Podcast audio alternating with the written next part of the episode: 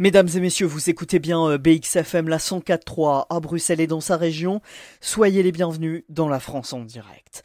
La plus grave crise politique depuis l'arrivée au pouvoir d'Emmanuel Macron, c'est dans ces termes qu'en France euh, les observateurs s'entendent pour qualifier le revers historique qu'a essuyé le gouvernement ce lundi à l'Assemblée nationale avec son projet de loi immigration, un texte retoqué par les députés avant même d'être étudié.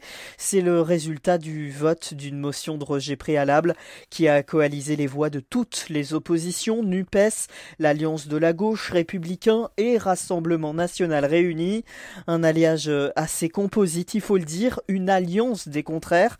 Je cite, regretté euh, aussitôt par Gérald Darmanin, le ministre de l'Intérieur qui avait fait de ce texte immigration un enjeu presque personnel. Rappelons aussi que c'est une promesse de campagne d'Emmanuel Macron, un texte et un symbole celui du en même temps pour l'exécutif se revendiquer ferme avec les étrangers délinquants tout en étant, je cite, gentil avec les gentils, avait défendu Gérald Darmanin avec pour cela une mesure phare, l'automaticité de la régularisation euh, pour les travailleurs sans papier dans les métiers dits en tension, comme l'hôtellerie ou la restauration, un volet qui a cristallisé les débats au Parlement. Alors, euh, on en parlait sur cette antenne il y a un mois, le texte avait fait l'objet d'un accord arraché in extremis entre centristes et élus de droite au Sénat.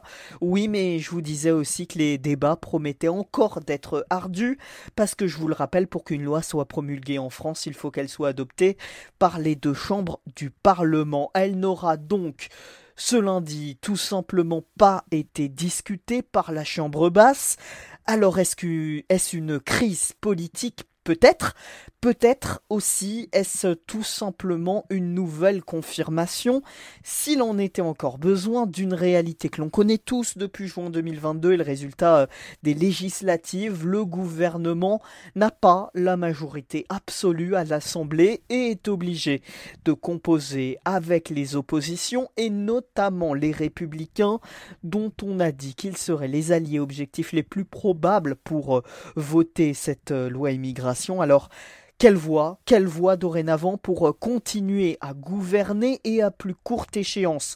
Pour faire passer ce texte malgré tout Eh bien, elle tient euh, en trois lettres la CMP, Commission mixte paritaire, un cénacle pour décider du sort de la loi immigration après la déroute au Palais Bourbon. Sept députés et sept sénateurs réunis et pour le gouvernement le dernier espoir d'accoucher d'un texte qui mettra les deux chambres d'accord et parmi ses membres quatre républicains à égalité avec Renaissance, le camp présidentiel. Les voix LR seront donc cruciales, LR qu'on a souvent présenté comme la force d'appoint potentiel de l'exécutif. Les chefs de file du parti de droite étaient d'ailleurs invités à Matignon mercredi matin, une opération sauvetage au prix d'un intense appel du pied au sommet de l'exécutif, aux côtés du ministre de l'Intérieur et face aux responsables du parti d'opposition, l'enjeu pour la Première ministre était d'ouvrir la voie au compromis tout en évitant la compromission, une ligne de crête qui n'a rien d'évident pour Elisabeth Borne, mais la droite est majoritaire au Sénat et elle compte bien s'en servir pour imposer ses conditions, ligne rouge principale pour le parti d'Éric Ciotti, la régularisation des travailleurs sans papier dans les métiers en tension, volet du texte qui a cristallisé les débats au Parlement. Les républicains n'en veulent pas, quitte à faire voler en éclats la majorité sur son flanc gauche. Les enchères s'annoncent donc élevées pour sauver la promesse de campagne d'Emmanuel Macron. La France en direct, c'est fini pour cette semaine. Merci à vous de nous avoir suivis. On se donne rendez-vous euh, dans 7 jours, même lieu, même heure. Vos programmes continuent sur notre antenne.